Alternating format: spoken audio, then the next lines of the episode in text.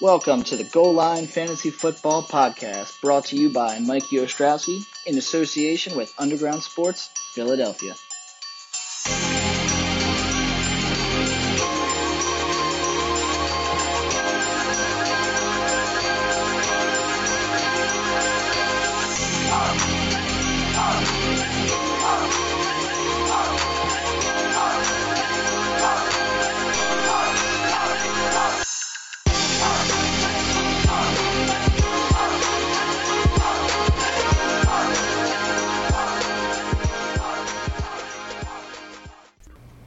And welcome back to another exciting episode of the Goal Line Fantasy Football Podcast. I'm your host, Mike Ostrowski, joined as always by Mr. Kyle Bennett. How you doing, buddy? Mikey, we made it. We are in the week of real football matters, and uh, a lot of things happening on this fine Tuesday night as we are recording. And uh, I'm pretty glad we waited until tonight to record because this podcast uh, once you're hearing it, will be up on Wednesday to make sure that all of your fantasy needs are fulfilled for week one of 2019. I know, dude. There's been a lot happening around the league today. I've been, I, I was sitting at my desk today at work, and it, seemingly every 20 minutes, my phone was going off with some kind of different NFL news. There is a lot going on, so we are going to uh, kick this show off with a bit of around the league because lots and lots of things uh, implicating fantasy and real life football. Um, so I'll get it started here.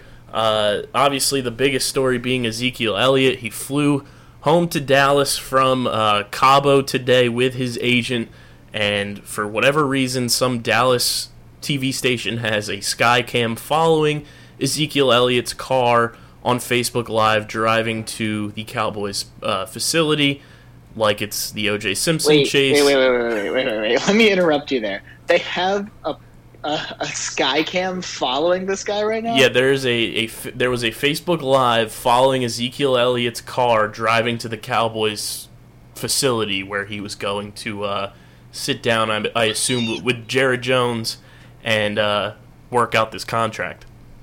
That is so uncomfortable. It's ridiculous. It was. It's only only the Cowboys that would happen with.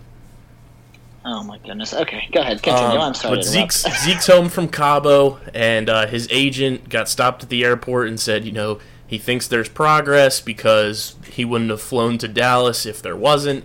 Still no deal signed, uh, but the the word that's being thrown around is close. But that's also been thrown around for probably two weeks now, so we'll wait and see Sure. uh, what happens with Zeke. Rumor is that he's going to potentially be suited up for Week One. I don't know how you can weigh that depending on uh, when he or if he signs by then, but Right. uh, we are still on Zeke watch and we are full blown still, you know, in a deadlock with Melvin Gordon. Uh, the Chargers GM came out and said that they are done negotiating with him until the off season. But uh, just about an hour ago, Josina Anderson from ESPN tweeted that she is told that one team has been in preliminary communication with the Chargers in an attempt to vet out a potential trade for the 2015 first round running back Melvin Gordon per source. Don't know what team it is, uh, but then Pro Football Focus came out and said that the Chargers are asking for a first round pick and a fifth round pick, which is insanely odd to disclose that specific of terms. Um, but that's what's been reported so far about Melvin Gordon. Yeah, that- is a bit odd that they're just coming out and saying, "Okay, this is this is what we're going for." And it, the big thing that strikes me as odd in the whole thing is that there's still someone willing to buy him this late in the offseason, or should I say this early in the season. I mean, I feel like if anyone was going to go out and spend a ton of money on, on Melvin Gordon, I feel like something like that would have had to kind of happened by now. So I'm really not going to hold my breath on him moving anywhere.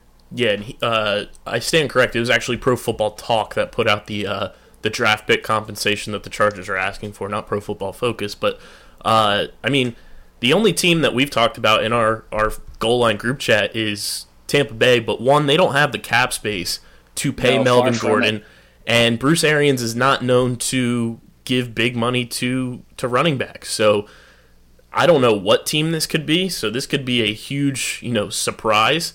But uh, nothing has budged yet with Melvin Gordon, and uh, he was kind of pissed that he paid to change his number on Twitter the other day too. Uh, you know, he tweeted at a fan who said, "Damn, why were you going to change your number if uh, you know you weren't going to play this year?" He's like, "You're meaning to tell me I paid forty grand for that number? Damn, I'm pissed." oh my god. Uh, the whole thing's the whole thing's a mess. But I will say, if, if going back to the Ezekiel Elliott thing, um, you know, th- it seems pretty likely that a deal is going to be done uh, prior to the start of Week One. I mean, especially now that we have the numbers behind it. What was it? It was like six years, ninety million. Please give Ex- give him extension. all of that and more. I will be totally fine with that. I could lose our bet, which you tweeted about earlier today. But if the if the Cowboys are seriously going to give Ezekiel Elliott six years, ninety million dollars, as an Eagles fan, I am doing the biggest happy dance in the world. that is just beautiful. You say so. That is beautiful. You say so. um, But uh, what else we got going on today? I know uh, Jared Goff just signed an extension. Jared Goff is signing an extension. Uh, it's reported to be a four year contract extension, so that would sign him through the 2024 season, and it's going to be worth upwards of the $32 million mark that his, uh, his you know, draft buddy Carson Wentz got this year from the Eagles, where he got around 30 million per year. Uh, the Rams giving Jared Goff $32 million per year, if not more. I'm skeptical of it because it's a little odd to me uh, that you would give a quarterback who couldn't even score a touchdown in the Super Bowl upwards of $30 million. But uh, we'll see what happens with that and how that plays out. I think it's a bit of a mistake to give him that much, but we'll see what happens with Jared Goff. Yeah, I mean, he's he's definitely not a bad quarterback. No ifs, ands, or buts about that. But I, I agree. Um, you know, it's kind of kind of a Kind of a hefty price. there. And then yeah, yeah, yeah. the final bit of uh, contract news that will set the market for the Cowboys, uh, because Jared Goff signing means we're pro- we're probably on the verge of seeing a Dak Prescott contract come to fruition. Uh, but Jeff Schultz from the Athletic Atlanta uh, tweeted around six o'clock tonight that Falcons owner Arthur Blank told the Athletic Atlanta that the team and Julio Jones are quote very very close to a deal and quote I'd be surprised and disappointed if we didn't get it done this week. I think it's very reasonable to assume it will get done this week. This is the biggest progress we've seen with the Julio Jones deal from the get-go, which also sets the tone for Amari Cooper. Right. Well, Amari Cooper, he's going to overplay his hand because he's going to think he's worth a hell of a lot more than he actually is, and I wouldn't be surprised to see him not be in Dallas anymore because you know if they're going to give Zeke ninety million and if they're going to give Dak, you know his thirty-three to thirty-five million a year, I mean, there's just there's just no way that they can that they're going to be able to re-sign Amari Cooper at the price that he's going to want. Because you know Julio Jones is going. He he Above wants to be the highest paid receiver. He wants to be the highest paid receiver in the league, and he is most definitely worth Yes. uh, that kind of money. So it it'll definitely be interesting to see what happens. Um, but nonetheless, there is a ton going down, and it is a very exciting yet nerve wracking time. Uh, speaking for the entire fantasy football community, I will say, thank God Julio Jones is not holding out. Oh my goodness. Could you imagine the turmoil we would be in if he was holding out right now? It would be it, it would be the end of the world, especially for me, who is a proud Julio Jones owner in like half of my leagues. Must be nice. Yeah, but uh, okay, so that, that pretty much does it for the news around the league. Um, actually, there's one thing that I that I want to say, um, and that is on the 49ers depth chart today.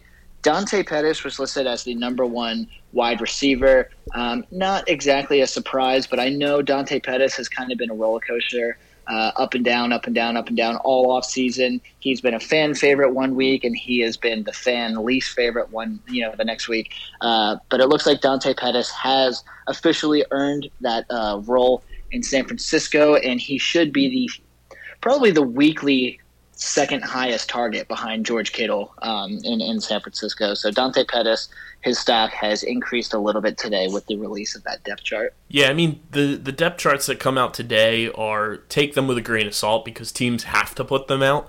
Um, so they kind of just list what they're viewing right now. It doesn't necessarily mean that's you know the solidified depth chart for week one. Um, so take it with a grain of salt because they also the 49ers also listed Matt Breida as their RB1 over Tevin Coleman, which is a bit of a surprise. Very surprising. Yeah. Um, so again, take it with a grain of salt, but it is also something to monitor there. And a fun surprise for both you and I, Mikey, is that uh, our boy DK Metcalf was listed as a starter for Week One for the Seattle Seahawks. Yeah, it's pretty exciting. It's kind of impressive that he's going to be able to to start in Week One.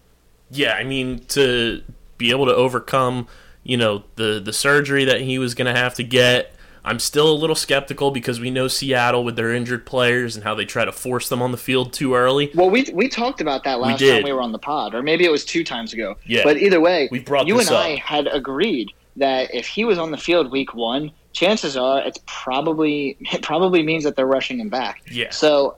Uh, you know, on the surface, I want to say, "Oh, awesome! DK's back. He's going to tear it up week one. Whatever, good for him." But it kind of scares me more than it excites me. But who knows? Maybe he has made a full recovery and he's just a freaking cyborg. Yeah, for DK's sake, we hope he's healthy and, you know, 100% or cl- as close to 100% as he can be. Um, but again, I'm skeptical because we know Seattle's passed with injuries and just forcing guys back out on the field earlier than they should be. For sure, for sure. So now is the moment that we have been waiting for for the last seven months, eight months, Since we- God since knows goal line became a thing. It's been. We are about to dive in to the week one starters. Da-na-na, ba-na-na.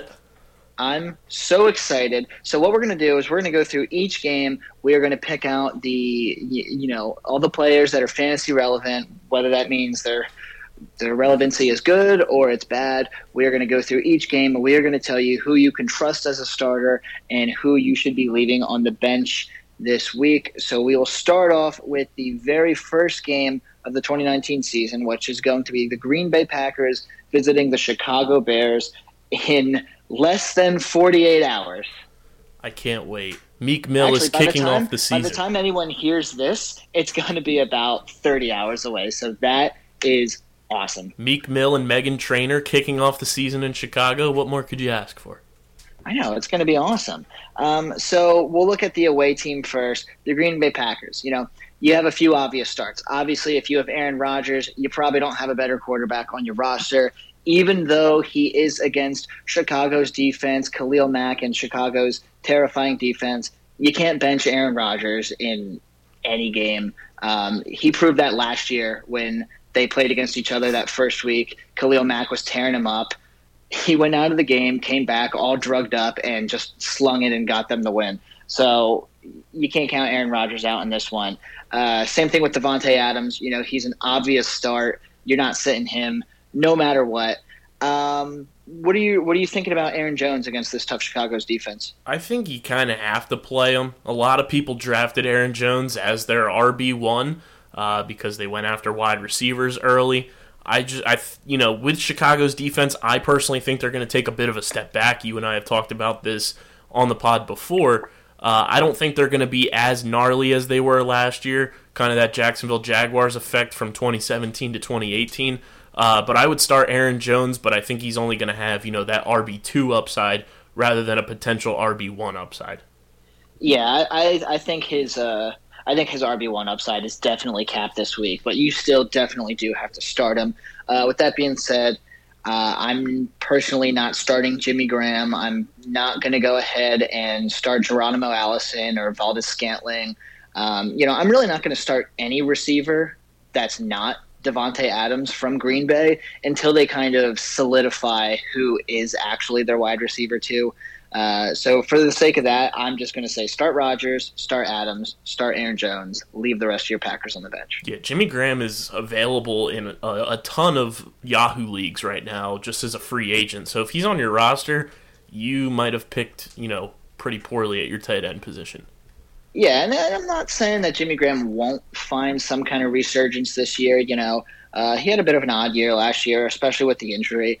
But it's just it's just not something that I want to trust, especially at this stage in his career. And the Packers are going to be running the ball a lot more this year, so it's going to take away targets and opportunities for Jimmy Graham to be the Jimmy Graham that he, he once was. Sure. And with that being said, you know, Green if you have Green Bay Packers defense for some reason, I don't know why you do, but you're not playing them. And I know Mason Crosby is a pretty popular kicker, but I think you could find better options this week uh, in the windy city of Chicago against that tough defense. Uh, so moving on to the Chicago Bears side. Um, this one is going to be a bit more interesting because the Chicago Bears don't exactly have any quote unquote obvious starters.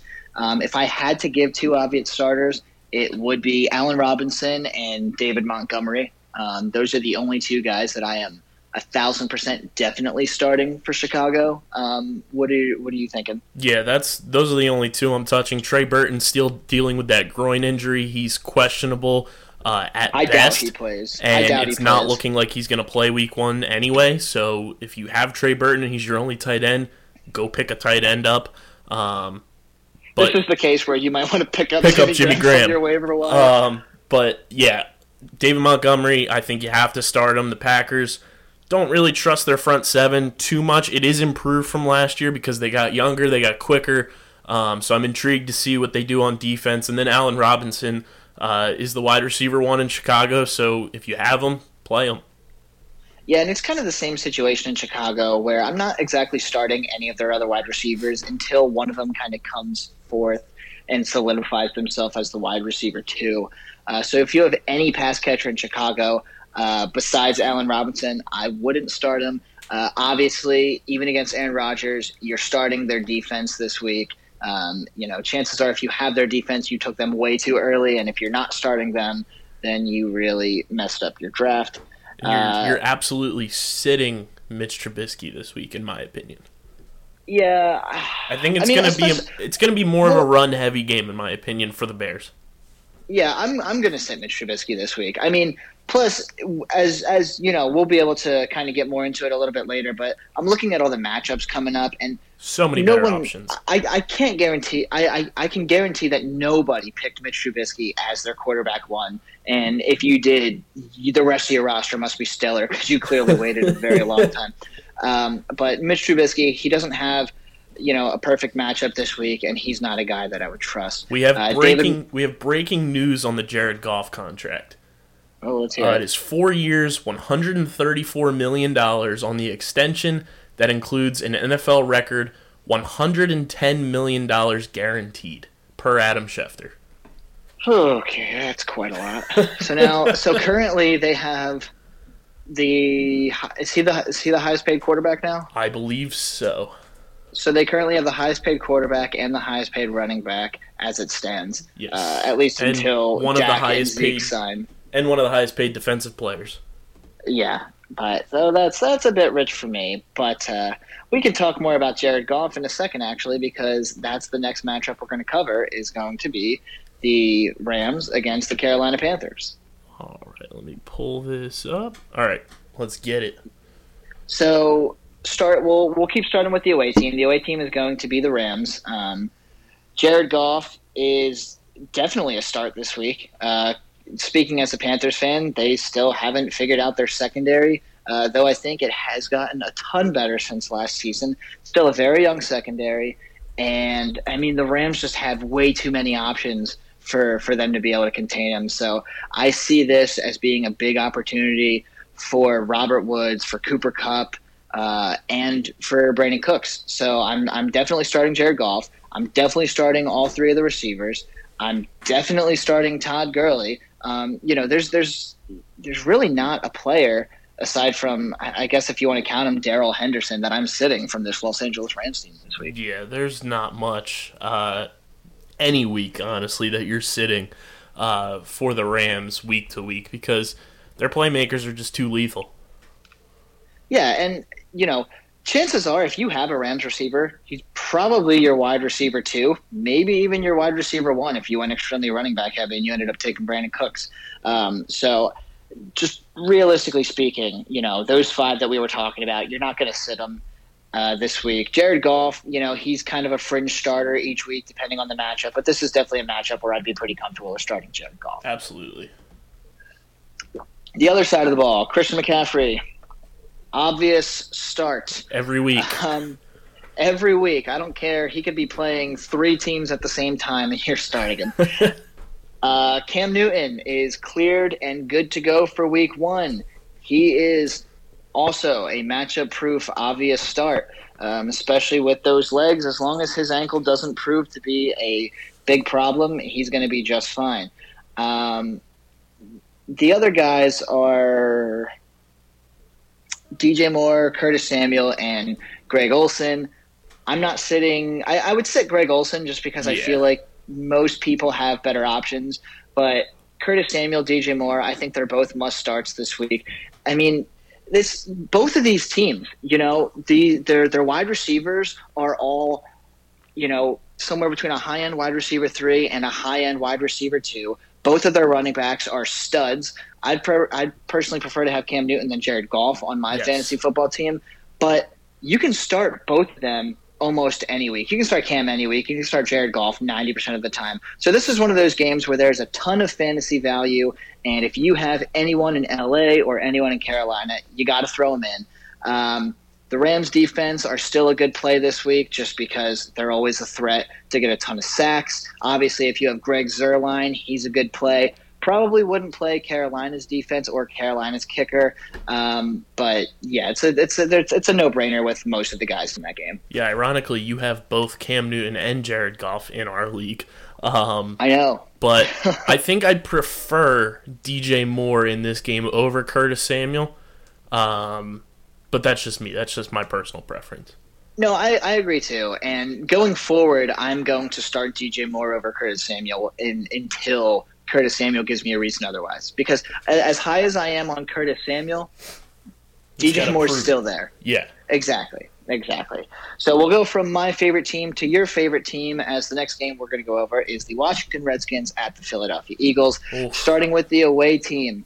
Um, not a single player that I'm playing in Washington. Not I'm not playing their I'm not playing their kicker, their defense, their quarterback. I'm not playing Derrius Guice or Adrian Peterson. I'm not playing playing any of their receivers, and I'm sure as hell not playing Jordan Reed, who is a, a flick away from being on the Done. IR. So the Washington Redskins, uh, if you drafted any of them, Good luck. you, you can't you can't luck, start Charlie. him in week one. You can't start him in week one. Uh, moving on to the Philadelphia Eagles side of the ball, Carson Wentz, obvious starter this week. Alshon Jeffery, uh, he might find a little bit of tough sledding, but I'm still firing him up as a wide receiver too with no problem. Uh, Carson Wentz and Alshon Jeffery are honest. Oh, and Zach Ertz. How can I forget about Zach Yes. Ertz? Uh, but those three are the only three that I'm surefire, um, you know, starting in week one. Um, I'll let you talk a little bit about the running backs, but from my perspective, I'm staying away from that backfield in week one just for the fact that we don't know anything. We don't know anything, but you could get fun and creative because of how bad this Washington defense is, and you could play both of them. Like even if you have both of them, say you drafted Jordan Howard and Miles Sanders just to kind of you know handcuff yourself and keep it safe. I wouldn't you know be shocked if he played both. The fantasy footballers also talked about this on their podcast. Um, just with how bad Washington is across the board, you could get away week one playing both Eagles running backs if you had to. Uh, and I also like DeSean Jackson in this matchup. The Washington corners are not good at all. And even DeSean Jackson with nine fingers, I'll take that any day against those Washington uh, defensive backs. And, you know, Zach Ertz, obviously, but I'm also intrigued by Dallas Goedert because we've talked about it a ton how the Eagles are going to run out of 12 personnel. I think Dallas Goedert could score you a touchdown or two in this game because I think the Eagles are going to run this score up big time. They'll definitely be running it up. Um, I if I had to choose one of the running backs, I would lean Miles Sanders just Absolutely. because just because you know I am living in the 21st century and every league I'm in is a PPR league, and it should come to no surprise to anyone that Miles Sanders is going to be more of an asset than Jordan Howard in PPR leagues. Um, I if I had to, I would throw one of them in as my flex option, but luckily for me, I don't have to. Um, Dallas Goedert is a guy that I'm I'm personally not going to touch this week, and it has nothing to do with the matchup. It's just the fact that it's still week one. Everyone has all their other tight ends, and there's at least twelve other options that I like over Dallas Goedert this week. So I'm gonna I'm gonna skip out on him. Um, but we can we can definitely agree that Carson Wentz, Zach Ertz, and Alshon Jeffery are a thousand percent locks must starts this year this week. Yeah. Um, next game up, we have a divisional matchup between the Buffalo Bills and the New York Jets. So this one is actually kind of interesting. So starting with the away team, which is the Buffalo Bills. I know there is a ton of hype around that backfield right now with Devin Singletary, Frank Gore, and even TJ Yeldon. Uh, I know Devin Singletary is super, super duper hyped up right now, now that LeSean McCoy's not there. But you can't start any of them in week one. Yeah, no, the Jets defense is like severely underrated. Yeah, no doubt. And you still don't know how this timeshare is going to divide up. I mean, Frank Gore is still technically going to be listed as the starter. And though I think Devin Singletary is going to have the bulk of the touches, you know, TJ Yeldon's there, which is going to severely cap his PPR upside. And then Frank Gore is there, which is severely going to cap his, his touchdown upside. So until we figure something out with the Buffalo Bills, uh, I love Devin Singletary down the line but I'm not starting him in any format until we kind of see what's going on. Uh, moving on to the rest of that team. Josh Allen, he's a risky play this week. If for some reason you have to, uh, I would play him just because I think you could do worse. But I, I, can't imagine.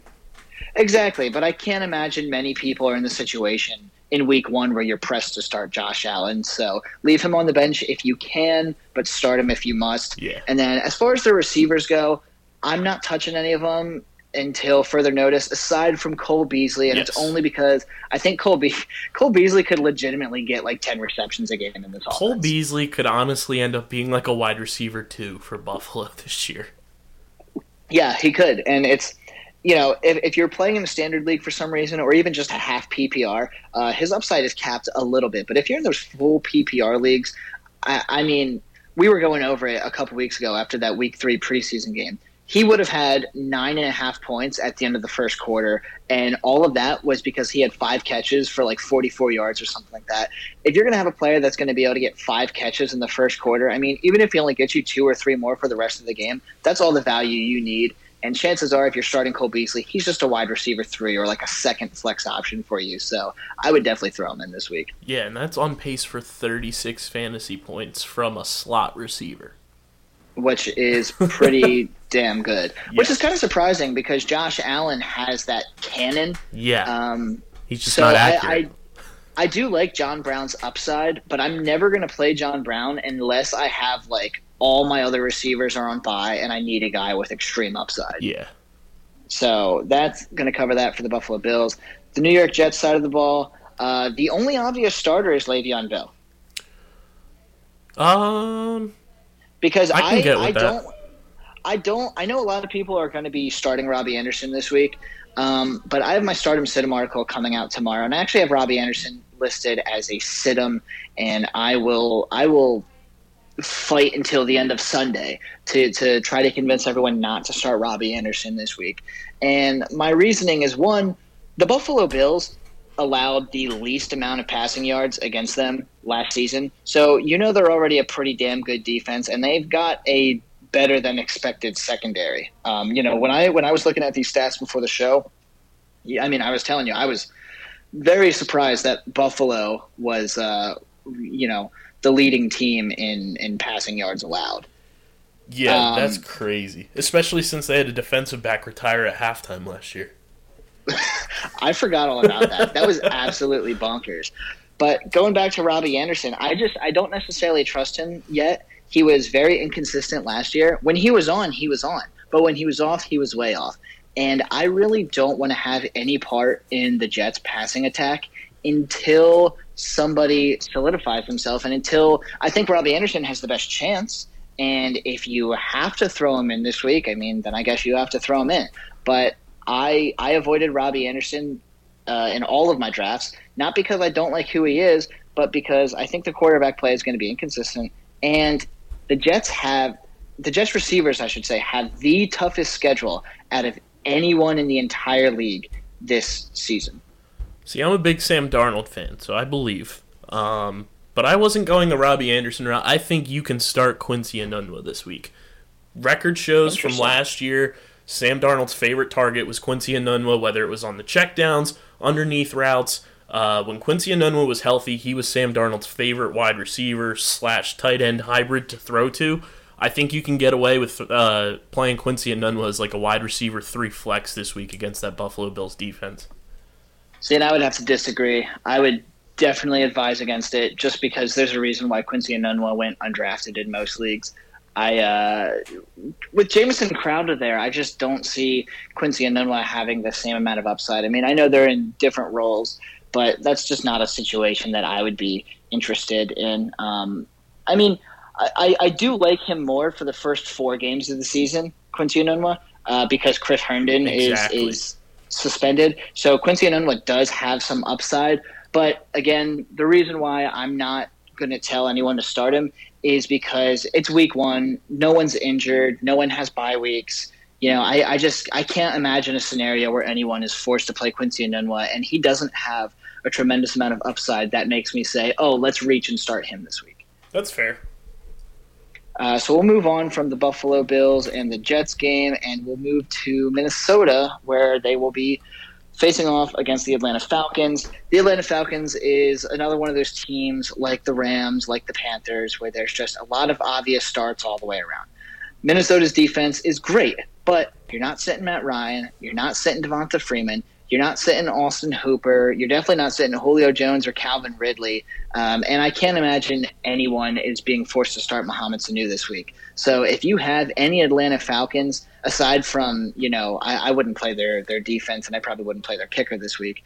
But if you have any of those, any of the quarterbacks or the running back or the, the receivers, tight ends from the Atlanta Falcons, I you got to throw them in this week. Yeah, only reason I'm not playing their kicker because Matt Bryant did come out of retirement uh, is because he is freshly out of retirement. So you don't know, you know, how strong the leg is going to be as he dusts the uh, the old kicking leg off. But down the line, Matt Bryant, who most likely went undrafted in every single league, is out of retirement and kicking for the Falcons again.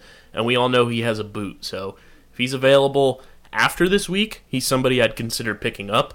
Um, but I totally agree. You're playing all the, the high caliber, high octane Falcons uh, weapons along with Matty Ice because I think Matty Ice is going to have a big week one. For sure. And speaking in favor, I, I, know I said I'm not starting the Atlanta Falcons defense, mostly because they're probably still on most waivers. But uh, their their secondary isn't bad. You know, they were healthy. just very they were just very injured last year, and it'll be interesting to see what that team does. With that being said, um, I just I'm I'm not starting them mostly because you have Adam Thielen and Stefon Diggs on the other side. You have Dalvin Cook. All three of those guys are must starts. Uh, Kyle Rudolph, if you have to, you can definitely start him this week. Most of you probably have a better option than him. However, if you're like me and did get stuck with him as your tight end one in uh, in one of your leagues, not the end of the world if you're starting him against the Atlanta Falcons defense. Uh, as far as Kirk Cousins goes, again, you're probably not in the situation where you have to start him. If you have to, do it. If you can afford to keep him on the bench, keep him on the bench this week. Yeah, use all your coupons possible when it comes to Kirk coupons. Uh, if you're starting coupons. him against, especially this week, when, like you said, about a couple, uh, you know, wide receivers. If nobody's injured, you probably shouldn't be playing Kirk coupons, especially with how bad he looked in the preseason. Yeah, and you never know. I mean, Kirk Cousins could start the season exactly how he did last year and give Adam Thielen eight 100 yard games in a row. But I'm not going to bank on that. Although I will say this game does have potential shootout. to be a shootout. So I'm still benching I just, him. The, the, I'm still benching him too because there's there's so many quarterbacks that have the same amount of upside but have a much safer floor. So I'm benching Kirk Cousins. Uh, with that being said, I know we were just talking about how much of a shootout potential this game has. Uh, Minnesota was drafted as a top four, top five defense in most fantasy drafts uh, the past few weeks. I would shy away from them this week if you can. Yeah, stay away. Because I don't care who you have back there at cornerback. Julio Jones is Julio Jones, man. Yep. Like Calvin Ridley's Calvin on. Ridley. Matt Ryan's it's, Matt it, Ryan. this is just one of those teams where unless I have maybe Jacksonville's secondary, I'm not trusting my defense against them. Yeah. So you can you can go ahead and leave Minnesota's defense on your bench.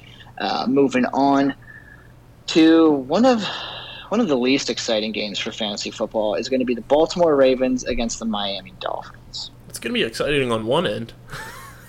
It it might be. So in Baltimore, I would definitely start Lamar Jackson. Yes. I would definitely start Mark Andrews at tight end. I I can't get on board with starting any other Baltimore Ravens this week. I mean, I know if you have Mark Ingram, you probably spent high draft capital on him, maybe the fifth or sixth round, so you're kind of teetering on starting him or someone else at your flex spot. Dude, until Mark Ingram can prove that he actually has this offense, I'm not starting him. Yeah. There's no way. Um, I can get with it. I mean, say somebody ended up, you know, in a situation where they drafted Willie Snead as a, you know, high end wide receiver for their roster because maybe they reached on Patrick Mahomes or something early. I would say you could get away with starting Willie Snead because of the history between he and Lamar Jackson, and the Dolphins' defense is going to be one of the worst, if not the worst, in all of football this year. Um, That whole team is going to be a dumpster just fire. just throw them all away.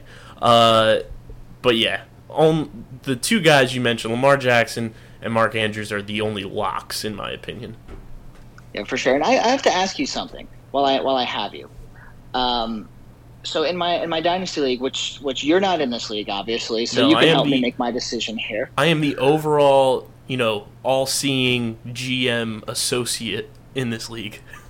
You're essentially just uh, a nice version of Goodell, just making sure we're I'm a all being consultant. taken care of.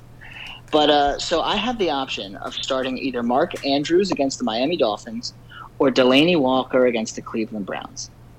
I like Mark Andrews' matchup more, but Delanie Walker obviously has success history. Uh, if you were tasked with starting one of these guys, who would you lean? Mark Andrews, no question. That's what I'm think. That's what I'm thinking too. Because just honestly, the upside with- is just so tremendous. with that Browns pass rush, Delanie Walker is going to be tasked with being more of a pass blocker in that game than a, a lot of people probably realize. Yeah, and that that was kind of what I was thinking too. I, I currently have Mark Andrews penciled in on my roster, and uh, I, I think that's what I'll end up going with. Yeah, he's my guy this week. So moving into Miami, I'm sitting their tight end. I'm sitting all their receivers. Um, Ryan Fitzpatrick, spoiler, he's my sit of the week uh, for quarterbacks. Uh, I'm not starting Kenyon Drake or Kalen Ballage this week. I mean, Baltimore's. I, I'm definitely starting Justin Tucker, and I'm definitely starting Baltimore's defense. Yep. Uh, I forgot to include that, but Baltimore's defense is Nasty. still deadly. They're still incredible. Um, I dude, I'm not starting anyone from the Dolphins, and I know a lot of people. If you have Kenyon Drake, you probably spent more than you should have on Kenyon Drake. But not only is he playing against a really difficult team, but he's coming off of injury, and there's a very good chance that he finds himself in a timeshare early and often with Kalen Ballage, which is just something I want no part in. Uh, so when all is said and done, I'm not starting anyone from the Miami Dolphins under any circumstances. Good news for Kenyon Drake owners. Brian Flores came out and said he is the RB1 in the offense. Take that for what it's worth, but I'm not touching any Dolphins all season long. Yeah, no, I'm I'm I'm staying away. Uh, moving on to a huge game: Kansas City Chiefs against the Jacksonville Jaguars. So you have the most explosive offense in all of football against one of the best lockdown secondaries that you can find. However, I don't care who Patrick Mahomes is playing against. you can't sit Pat Mahomes. You can't sit Travis Kelce. You can't sit Tyreek Hill. You can start Sammy Watkins in any matchup as well. I don't want to, but I would if I had to. Travis Kelce. Uh, Mecole Hardman, I'm keeping benched until we figure out exactly what his role in this offense is going to be. And then as far as the running backs goes, I know this is going to be this has been a very popular question on Twitter, and this is this is the best way that I can answer it. So you have three running backs in Kansas City now. You have Damien Williams, LeSean McCoy, and you have Darwin Thompson. First things first, with the arrival of LeSean McCoy, Darwin Thompson has lost a ton of value. Uh, if you still want to stash him on your bench, maybe you already have Damien Williams and you, you want the handcuff. Okay, that's fine.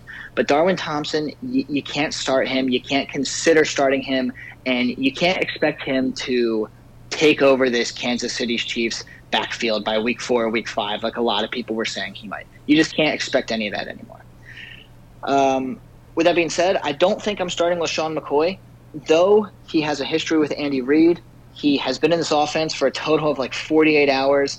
Uh, it's it's a lot for for him to learn. It's a lot for him to take in. I can see him getting some goal line carries or some short yard carries, uh, you know, just in the obvious plays.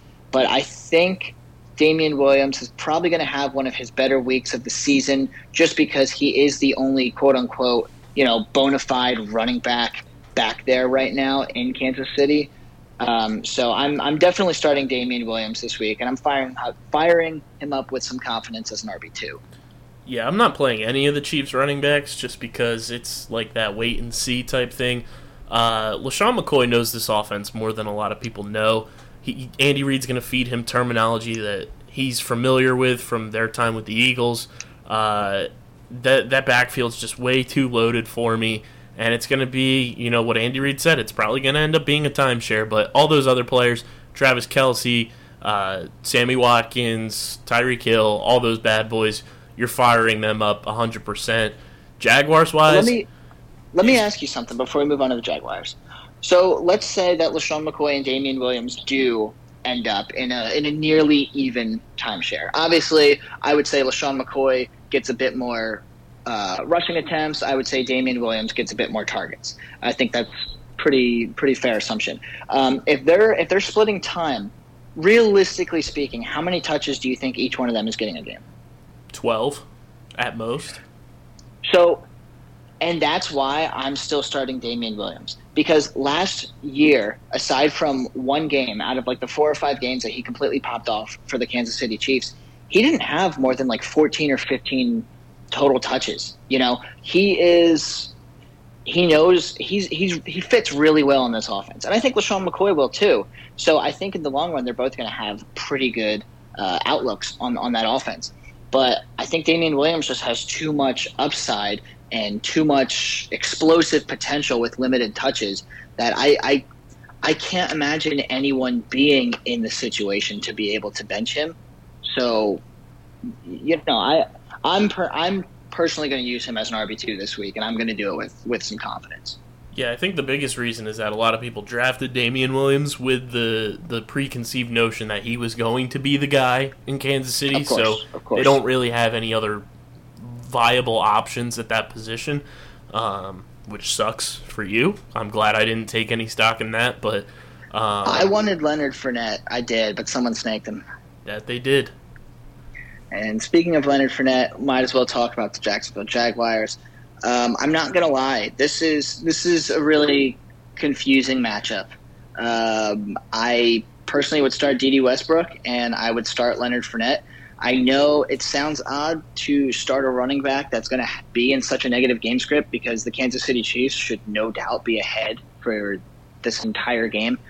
Um, but Leonard Fournette is going to be more involved in the passing game. Uh, having Nick Foles back there, you know, an actual competent quarterback for Who once, knows is this be Chiefs team.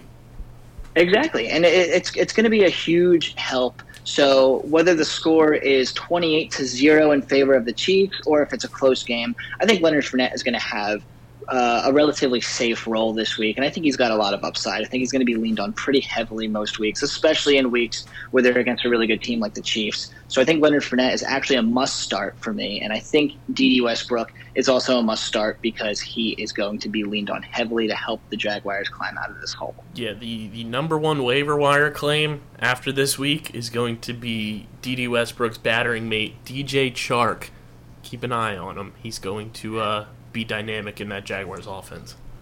Yeah, it'll definitely be interesting to see. Um, but who are who are your must starts? So I, I forgot to mention we're I, I keep forgetting the defense and kickers just because I really just it's defensive kickers. But I, I, I try to advise on everything. So Harrison Butker is an obvious start, uh, providing there are no hurricane winds anywhere in Florida, and uh, I the Kansas even yeah, I mean, I, I, I can't imagine there will be any remnants. I mean, it's supposed to be up you know, eh, up and off to the coast of New Jersey by Friday. So I, I can't imagine there's going to be any remnants. I know, but I can't imagine there'll be any remnants. Uh, with that being said, Harrison Butker is a must start any week on that offense. Uh, Kansas City's defense is a definite sit in almost Yes. any scenario. Uh, Jaguars defense. This is like the only week of the entire year that I'm going to say this, but I'm not starting Jaguars defense just because of how many points this Kansas City Chiefs offense is going to put up. That's fair. So, you got anything to add with these two, or can we move along? I think that's it. But uh, Jaguars kicker, I like uh, my Lamborghini Mercy. I'm playing Josh Lambo. uh, so, moving on to the team that I hate the most against the Cleveland Browns. For those of you who don't know what team I hate the most in terms of fantasy, it's the freaking Tennessee Titans. My boys. With that being said, uh, I'll start Derrick Henry this week, and I'll start Delanie Walker this week. And I'm leaving the rest of them on my bench. Yeah, the Browns' defense is like very severely underrated. No, they, they definitely are, and I I'm actually gonna go ahead and say that one you can sit Tennessee's kicker and defense in this one, but I think you could actually start Cleveland's defense in this one Yep, because I'm doing I just am that. not only am I incredibly high on the Cleveland Browns defense, but as you know, I am incredibly low on the Tennessee Titans offense. So I think Cleveland's defense should have a pretty easy time taking advantage of them this week. So their defense is a must start. Baker Mayfield is a must start. Nick Chubb is a must start. Odell Beckham, Jarvis Landry must starts. David Njoku, uh, you probably don't have any options better than him on your roster. Uh, if you do, you already know who they are. But David Njoku still is going to be a top ten tight end this week. I mean, there is nothing not to like about the Cleveland Browns this week. Yep, play them all. Just play them all. Everybody, every single one, all of them, all the Browns. No, no doubt.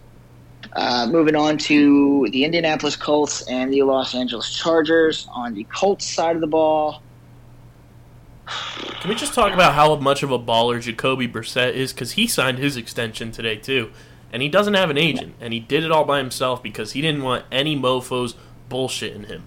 That was a direct quote from Jacoby Brissett. That man, I he gained a fan today, even more than I was uh, before of Jacoby Brissett. did you ever go on his Twitter?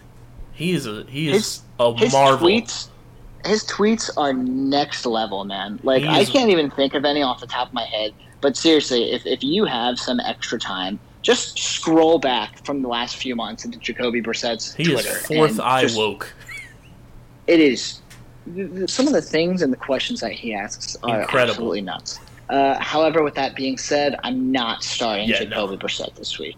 Uh, I, I honestly have a tough time starting any of these guys against that Chargers defense. I know the Chargers are without their superstar safety, uh, Derwin, Derwin James, um, but I just I don't like the Colts this week. I I'm don't not like them anybody until from the Colts.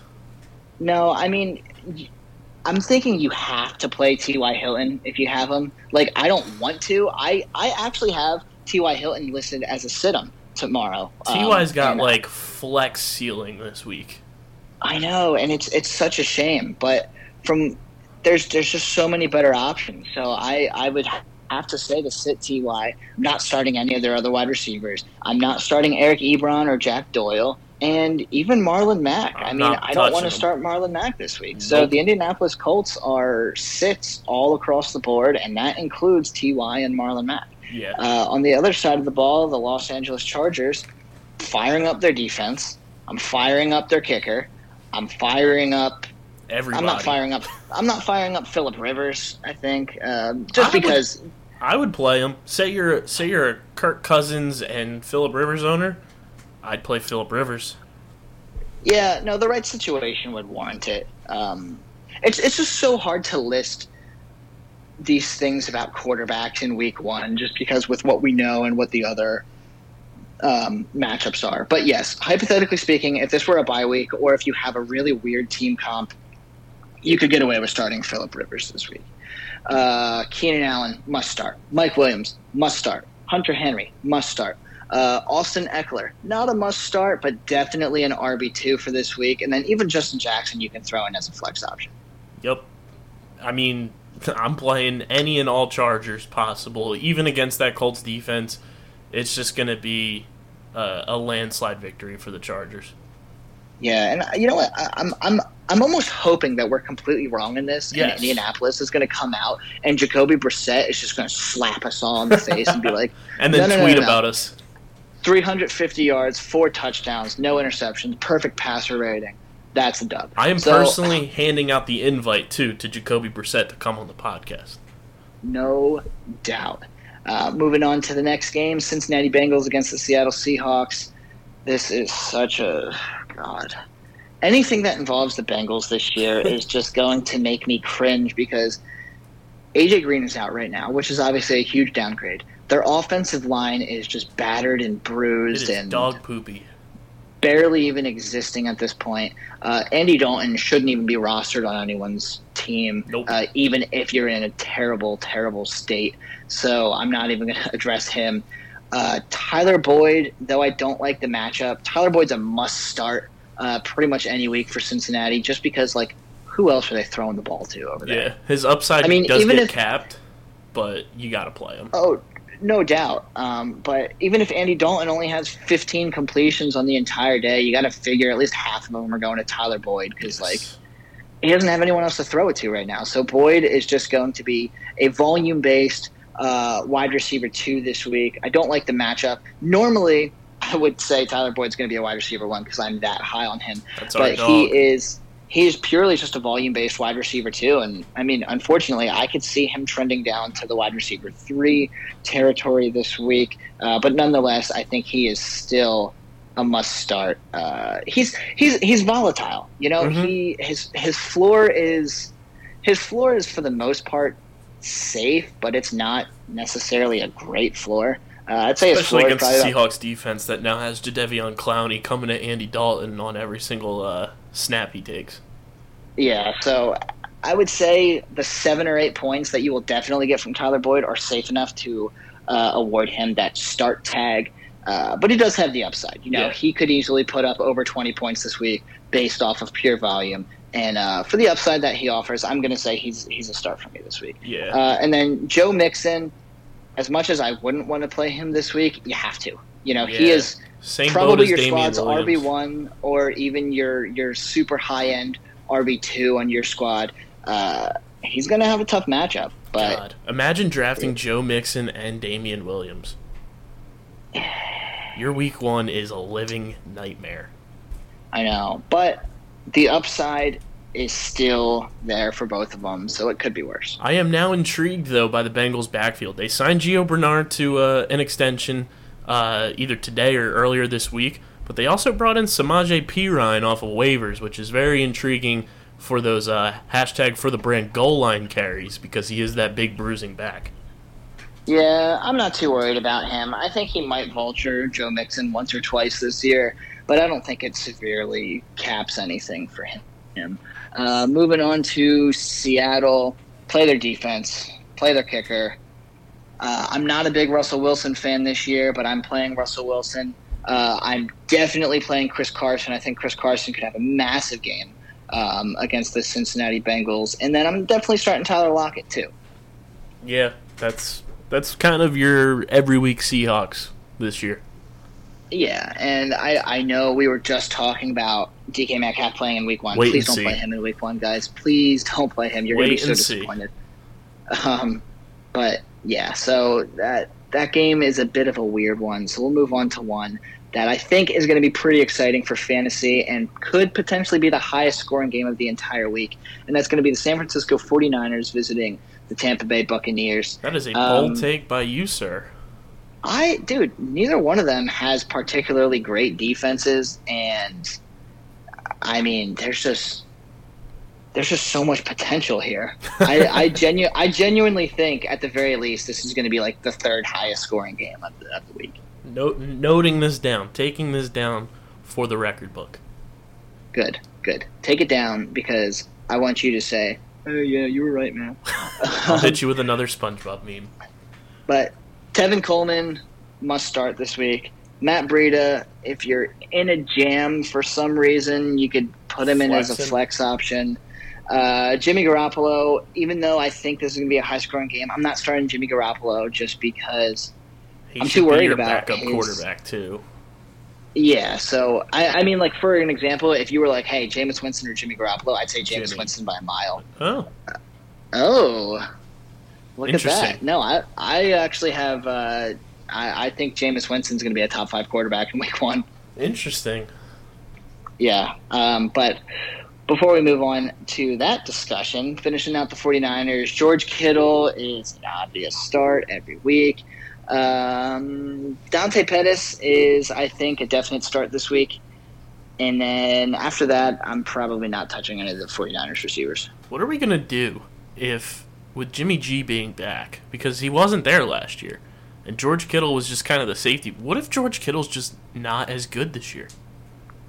I think I'm he's definitely now. bound. Well, I think he's definitely bound to see some regression. But the numbers don't lie. I mean, this guy is super duper uber effective. I, I mean, he is he is a generational tight end. You know, and I, I know that's that's a bit of a bold statement to say after a guy only had one good season. But dude, he he set a record last year. Like safety blanket or not, you know, how many tight ends are peppered with target after target after target because they have an incompetent quarterback? Like George Kittle, dude, he he set a record. Like it's not a fluke.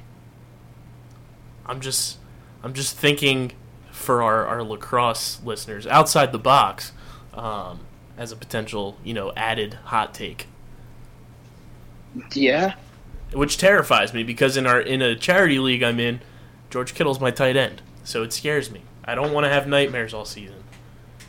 uh, I, I'm not gonna I'm not gonna worry about George Kittle at all, and I'm gonna plug him in Don't do me Every dirty. George. with confidence. No, he he's going to be fine. He's going to be a weekly top five tight end for you. Uh, moving on to Tampa Bay, Jameis Winston is an absolute must start for me this week. Um, I just I, I can't imagine any scenario where he scores worse than like the top five, top six quarterback. Um, so why, in your opinion, why are you starting Jimmy G over Jameis Winston? I think uh, Jimmy is less turnover prone than Jameis is. Um, yeah, turnovers are not. Jameis Winston's going to have more touchdowns, more passing yards, and more rushing yards than Jimmy Garoppolo in this, so he can afford to have one or two extra interceptions. We shall see. I don't know. I I Jameis is he's one of those guys that everybody gets high on every year, and then he just comes back down to earth, eats some crab legs, and eats some W's, and ends up taking L's. Uh, we'll see, but moving on, Mike Evans, Chris Godwin, OJ Howard, all absolute must starts uh, this week. And then I'm staying away from the running backs, all three Yep. of them Peyton Barber, uh, Dare Ogunbowale, or Dare, Dare, however the heck you say his first name, and then Ronald Jones. Uh, stay away from all three of them. I think Peyton Barber is going to have the best week out of all three of them. But seeing that you drafted all of these guys in like the ninth round at the earliest, you're not starting any of them. Uh, the matchup isn't. The matchup is great, but you're just not starting any of them. Yeah, no. Ron, or uh, And- Peyton Barber's my RB five to put it in perspective. Yeah, yeah. So I not starting either of their defenses, not starting either of their kickers. Uh, just throw your must start guys in there and uh, see what happens. Bingo. Moving on to the New York Giants and the Dallas Cowboys. Uh, aside from Saquon Barkley and Evan Engram, is there a single player on this Giants offense that you're even considering starting? Um, the Cowboys defense. There you go. yeah, but I think it's safe to say Sterling Shepard is a sit. Um, all of their receivers are a sit. Evan Engram is going to be peppered with targets. Saquon Barkley is going to be peppered with everything. Uh, so I, I obviously I don't need to tell anyone that Barkley's an obvious start, and I don't think I really need to tell anyone that Engram's an obvious start either. Yeah, the Cowboys defense is going to be the third leading receiver for the Giants this week, though. No doubt. No doubt. With that being said, I would definitely start the Dallas Cowboys defense this week. I would start their kicker. Uh, I'm going to start whoever's back there at running back, whether it's Ezekiel Elliott or Tony Pollard. Uh, for those Tony Pollard owners, don't be too optimistic. Like, if Zeke signs in the next 24 hours, your Tony Pollard share is absolutely useless. Yeah, Like, Tony Pollard is is very dependent on pen and paper at this point. Yeah, no doubt. And if you have him, maybe after Ezekiel Elliott signs, you can trade him to the Zeke owner for something minor, and just if that guy really wants Zeke's backup for some reason. Uh, but the second Ezekiel Elliott's pen touches the Dallas Cowboys paper, it's it's it's over for Tony Pollard. But Or you you're just starting throw either of the- those running backs. You throw the narrative that you know Zeke wasn't in training camp, he wasn't at OTAs, he's going to have a lot of rust. You, you, Exactly. you, you work the trade value up for yourself if you own Tony Pollard. Exactly. Uh, Dak Prescott is a must start against this Giants defense this week. I think he is. He's as safe as they come to be a QB one. Uh, he's not going to do anything spectacular for you, but if you need back end QB one numbers, look no further because Dak Prescott will have it. Um, Amari Cooper, even though he hasn't been practicing, he's back in practice now. He is going to be playing in week one. And I see no scenario where you can afford to sit Amari Cooper. So Amari Cooper's being a, Amari Cooper's a start. Michael Gallup is a start. I like Uh, Michael Gallup more in this matchup than I do Amari Cooper. Oh, I do too. I, I definitely do too. Uh, and Michael Gallup is a very sneaky wide receiver three or flex play for people uh, that aren't exactly deep at you know running back or or even the receiver position. Yeah. So Michael Gallup is definitely a sneaky play. Realistically, the only person that I'm sitting uh, that has fantasy relevance from the Dallas Cowboys, and even saying he has fantasy relevance is a bit uh, generous. Uh, but Jason Witten's got to stay on those benches. Can we talk about how he's drafted him. bald now? Is he really? I haven't even seen him. His his picture on Yahoo and just video that he is bald. So that just proves last year when he was on Monday Night Football, ESPN threw a whole ass wig on his head. Let me see. Witten. oh my god, dude, he is bald. He is bald. Bald. You look up bald in the dictionary. There's a picture of Jason Witten. Jeez, ew. Moving on. Moving on. Old man Uh, Witten. we got we got four games left to go. The Detroit Lions against the Arizona Cardinals. Play every Detroit Lions player you have. Um, I would disagree. I I would play them. I don't trust this Cardinals team as far as I can throw them on either side of the ball. I I'm definitely not sitting on Johnson. on Johnson is an absolute must start um, in in every scenario, but especially in this one. on Johnson should have a pretty damn good week. Um, Matt Stafford, you obviously probably wasn't drafted. No one has to start him, so I won't even get into that hypothetical. Um, the the receivers though. Um, I mean, you can't sit Kenny Golladay if you drafted him. I think there are better options than Marvin Jones, and honestly, I'm kind of I'm kind of shying away from him until he comes back and shows us that he's still the Marvin Jones from 2017. Um, you know, before he got injured and, and everything like that in 2018. Uh, there are there definitely are worse options. Um, so I'm not going to call him a sit, but I'm no stretch of the imagination am I going to call him a must start. Just a reminder Patrick Peterson is suspended for the first six games of the season, so the starting corners right now for the Arizona Cardinals are Byron Murphy and Tramaine Brock Sr. Mm, okay, yeah. You know, give me, give me, give me Kenny Golladay and Marvin Jones. You Sign swayed me up. Uh, Especially I'm with a not gonna sign up gunslinger like. Matthew Stafford. Yeah, yeah. If there's going to be one person I'm not signing up for, um, I'm, I'm not starting their defense or their kicker. Uh, there's better options out there, but I am not starting T.J. Hockenson. That's fair. So I think I- he's going to be more of a blocker this week anyway.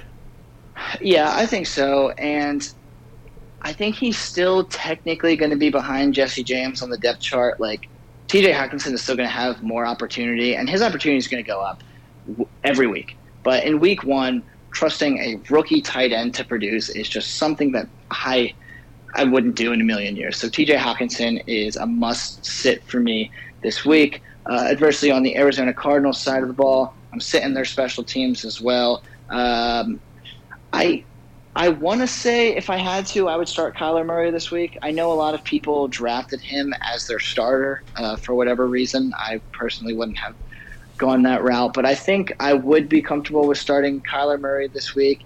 And obviously, David Johnson is a must start. I'm only starting David Johnson this week from the Cardinals, and until I see, you know, results from Kyler Murray, I'm not putting him in my starting lineup at all. and that's that's fair. You know, chances are if you took Kyler Murray as your starting quarterback, you probably reached on a backup because there's there's no way that anyone had a tremendous amount of faith in Kyler Murray. So if you're the Kyler Murray owner, and like we were saying, you know, maybe you have Philip Rivers or maybe you even have Kirk Cousins, I'd probably start either of those guys over Yeah. Kyler Murray. 100%. Uh, moving on to a very exciting game: Pittsburgh Steelers against the New England Patriots for Sunday Night Football. Play everybody. Uh, yeah, dude, don't sit anyone. I mean, realistically, not many people drafted Ben Roethlisberger or Tom Brady as their starters. Chances are you have better options at quarterback. But if you have to, you can get away with either of them. Uh, James Conner's a must start. Juju Smith Schuster is a must start. Vance McDonald's a must start. Uh, on the other side of the ball, Sony Michel, James White, Julian Edelman, hell, even Josh Gordon. Um, I, I would fire all of these guys up with, with confidence that they would be at least a two at their respective positions. easy. It's it's it's too easy. Yeah, I, I actually have a lot of faith in Josh Gordon. Um, I, I, I I think Edelman is still obviously the receiver to own in New England, but Josh Gordon I think could surprise a lot of people this week. It'll be Um, interesting too if they bring or if they have already uh, Demaryius Thomas back. Yeah, which they, they did bring him back Okay. because N'Keal Harry uh, landed himself on the eight week IR. Okay, so I am So- intrigued by Demaryius Thomas as a waiver wire pickup after this week.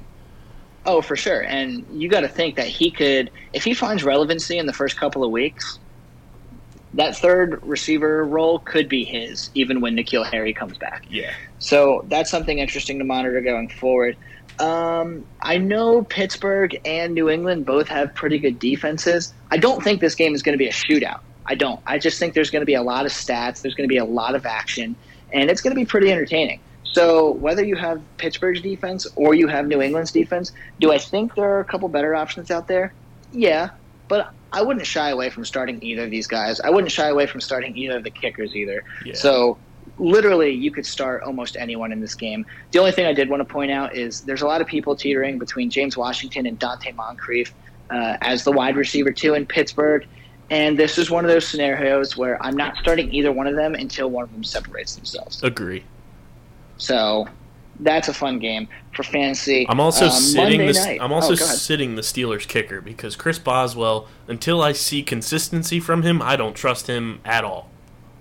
And that's fair. That's fair. I, I don't I don't think he was a top twelve drafted kicker this week No. or this year anyway. So he's probably not on many rosters. Moving on to another exciting game, which is going to be the first out of two games on Monday Night Football, and that's the Houston Texans, New Orleans Saints. Run it back again, fire up everybody. Yep, this is the, and this is the one uh, Monday night game that you should watch because it's Oh, going no to be literal shootout down in New Orleans. You ready? We're going to make this one really easy on everyone. I'm going to say a name. You're just going to say start or sit. You ready? Let's do it. Deshaun Watson, Start. Duke Johnson, Start. DeAndre Hopkins. If you're not starting him, just quit your league. Will Fuller. Start. This this Kiki week starts this week starts week 1 of 16 that Will Fuller plays this season. Oh, no doubt. No doubt. then you have Keke Coutee, if he plays. Uh if he plays. Start. If he plays. If he plays, he has to be on your roster. On the other side, Drew Brees, Start. Alvin Kamara, Start. Michael Thomas. Start. These are all obvious. Now, the only issue that I have, I'm not playing either of these defenses. I'd play both kickers. Wil Lutz and Ka'imi Fairbairn are both phenomenal kickers, and they're both going to have a lot of opportunity in this game. I'm not playing either defense just because of how scoring this thing could be and how much out of hand this could turn real quick. There's there's one guy that is considered to be a starter on a lot of rosters out there, and I know neither one of us is super high on him. So Jared Cook, the tight end, is this a matchup where you like him? Yes. I was thinking the same thing. The, the Texans kind of destroyed their defense a bit with uh, the flurry of Bill O'Brien transactions. Uh, Jared Cook, you're playing him. He's gonna he's gonna score at least one touchdown this week. I think he will too. And though this is, if they still had Jadeveon Clowney, I would, I think I would actually like Jared Cook a little bit more, um, just because Drew Brees would be under pressure and he might Just have to dump it. it off. But let's face it, if Drew Brees is dumping it off to anyone, it's probably Alvin Kamara anyway. Yeah. So that's a game. You have a guy that has the HOU in front of their name, or you have a guy that has the NO in front of their name. You're firing him. This game is also one to watch when it comes to the waiver wire because we'll kind of see uh, if you know what Bill O'Brien has planned for Kenny Stills. Uh, since he Yeah. was in one of those trades, and now that he has a legitimate quarterback throwing to him, uh, he could potentially gain flex, you know, relevancy all season long because Deshaun Watson's throwing him the football, and he stays healthier than Keke Coutee does. So it's something to keep an eye on. And then you have uh, Tre'Quan Smith from New Orleans, Yes. who you have to keep an eye on. I mean, I don't necessarily trust him, but all it takes is one good week in Week One to be a really hot commodity on the waiver wire. And I think, I think this could be a week that Tre'Quan Smith is actually going to have opportunity to do that. As So long as he doesn't have an brick hands. game. Oh yeah, well we're I'm rooting against them because I'm a Panthers fan, but fantasy community we'll root for them. Last game of the week later on on Monday, kind of not Snooze that exciting. Um, you know, it's it's it doesn't start until 10:20 Eastern time, which means I'm not going to be watching the full game. Uh, if it was an exciting game, I'd stay up, but I'm not staying. I'm, probably staying not watching this game at this one. all. No, I mean Denver Broncos. I'm not starting Joe Flacco. I'm not starting Noah Fant. Uh, I would definitely start Emmanuel Sanders, and I would flex in Courtland Sutton. Yes, Um, and then as far as the running back goes, neither one. I'm so scared to start either one of them just because you don't know how it's going to go. I mean, I think this is going to turn into one of those backfields where if they're both healthy, Philip Lindsay and Royce Freeman, it's going to be a teeter totter. Yep. You know, like Philip It's going to Lindsay is be a going to put up matchup dependent type thing. Oh, exactly. Like Philip Lindsay is going to put up 18 points one week, and Royce Freeman's going to put up six. The next week, it's going to be Royce Freeman with 16 and Philip Lindsay with like seven or eight. So if you if you had to choose one of them, Philip Lindsay is going to be the obvious option. He's got the more PPR upside. He established himself on this offense last year when Royce Freeman was battling with injury, and even when Freeman came back from injury, you know, it was still Philip Lindsay's. Um, but with that being said, if you have better options, I'm probably not starting either one of these guys. Um, on the other side of the ball, with the Oakland Raiders, obviously Antonio Brown's a must start. He's electric. Probably about it. I mean, I I can't imagine anyone being able to sit Josh Jacobs if they invested a high pick in Josh Jacobs. I feel bad I- for you if you did. Yeah, I do too. I, I don't like Josh Jacobs. I mean, he's going to get plenty of volume. So I think at the very worst, he's going to be like an RB three based on volume most weeks. But I just I don't see him really passing that. And this But- Denver defense is good. Like, don't forget the the pass rush that they have. Bradley Chubb and and Von Miller. They're going to be destroying that Raiders O line, getting after Derek Carr in this one. for Uh, sure, for sure. I I don't like Josh Jacobs in this matchup at all. No, no, I I don't. Um, with that being said, I mean I avoided him in all of my drafts just because I don't have any confidence in him. Uh, if you have to firing fire him up as a flex, like if your options are between him and a guy that you're worried if if he can produce wide receiver three numbers or not, I'd rather take the fringe RB three rather than the fringe wide receiver three. So Let me roll Josh this Jacobs. question to you: sure, Josh Jacobs or Mark Ingram? Josh Jacobs. Interesting. I I don't necessarily like either one of them. Me either. but Josh here and this is this is my only reasoning. Competition. That's fair. So Josh Jacobs has literally no one behind him. He has Jalen Richard, who is not a good Pass one. catching back. You have Mark Ingram, who has the Gus Bus, Gus Bus Edwards behind him, who has shown us that he is definitely a competent running back. He's not a starting running back, but he's definitely competent and will definitely take some carries away from Mark from uh, Mark Ingram. Then you have Justice Hill, who looked incredible in the preseason and has basically already been said that he's going to be on the field for most third downs in Baltimore. So just for the fact that Josh Jacobs isn't going to be taken off the field, I would lean Josh Jacobs. I think I like Mark Ingram's matchup better this week, and that's why I would go Mark Ingram. Oh, I, I definitely like his matchup more. Um, you know, going against that that front line in Denver is is, is terrible. Um, but I, I still would lean I still would lean Josh Jacobs. But, dude, I don't know if you realize this or not, but we just went through our week, Week one. one. show. Week one is in the books. By the time this comes out, we will be living our last day of 2018 2019 NFL offseason. And we will officially be less than 24 hours away from being in the 2019 2020 season. We gotta enjoy it because there's a potential lockout next year. Oh, God, don't remind me. so enjoy week Don't. one as much as you possibly can. If there's a lockout next year, we're gonna cover we're gonna cover hockey for the year. Fair Mark my enough. words. uh, I do have to say one one final thought before our final thoughts. Uh, happy three year anniversary to one of the best real life and fantasy altering trades in NFL history. Uh, on this day in 2016, the Philadelphia Eagles sent Sam Bradford to the Minnesota Vikings for a first round pick and a fourth round pick, thus ushering in the Carson Wentz era in Philadelphia. Well, congratulations. I wish my quarterback would bring me a Super Bowl. one day, one day, Cam Newton. One day. If only you dove on the ball. Whatever. I'm not worried about it. I don't want to talk about it. But uh, but yeah, so that that's gonna wrap things up here in week one. I can't I can't say that enough. I'm just so excited that it's finally here. But uh, that's gonna wrap up week one uh, for the for the podcast. So we will be back same time next week, giving some more advice for week two. Uh, obviously, we'll be reflecting on what went over in week one. And uh, you know, Kyle and I are Kyle and I are working on something, and I we I can't guarantee anything for week one, but we uh, Week one is we're- we're- definitely we're- out of the question because I will be out of state and not available for it for week one. So, like Mikey said, keep your eyes peeled.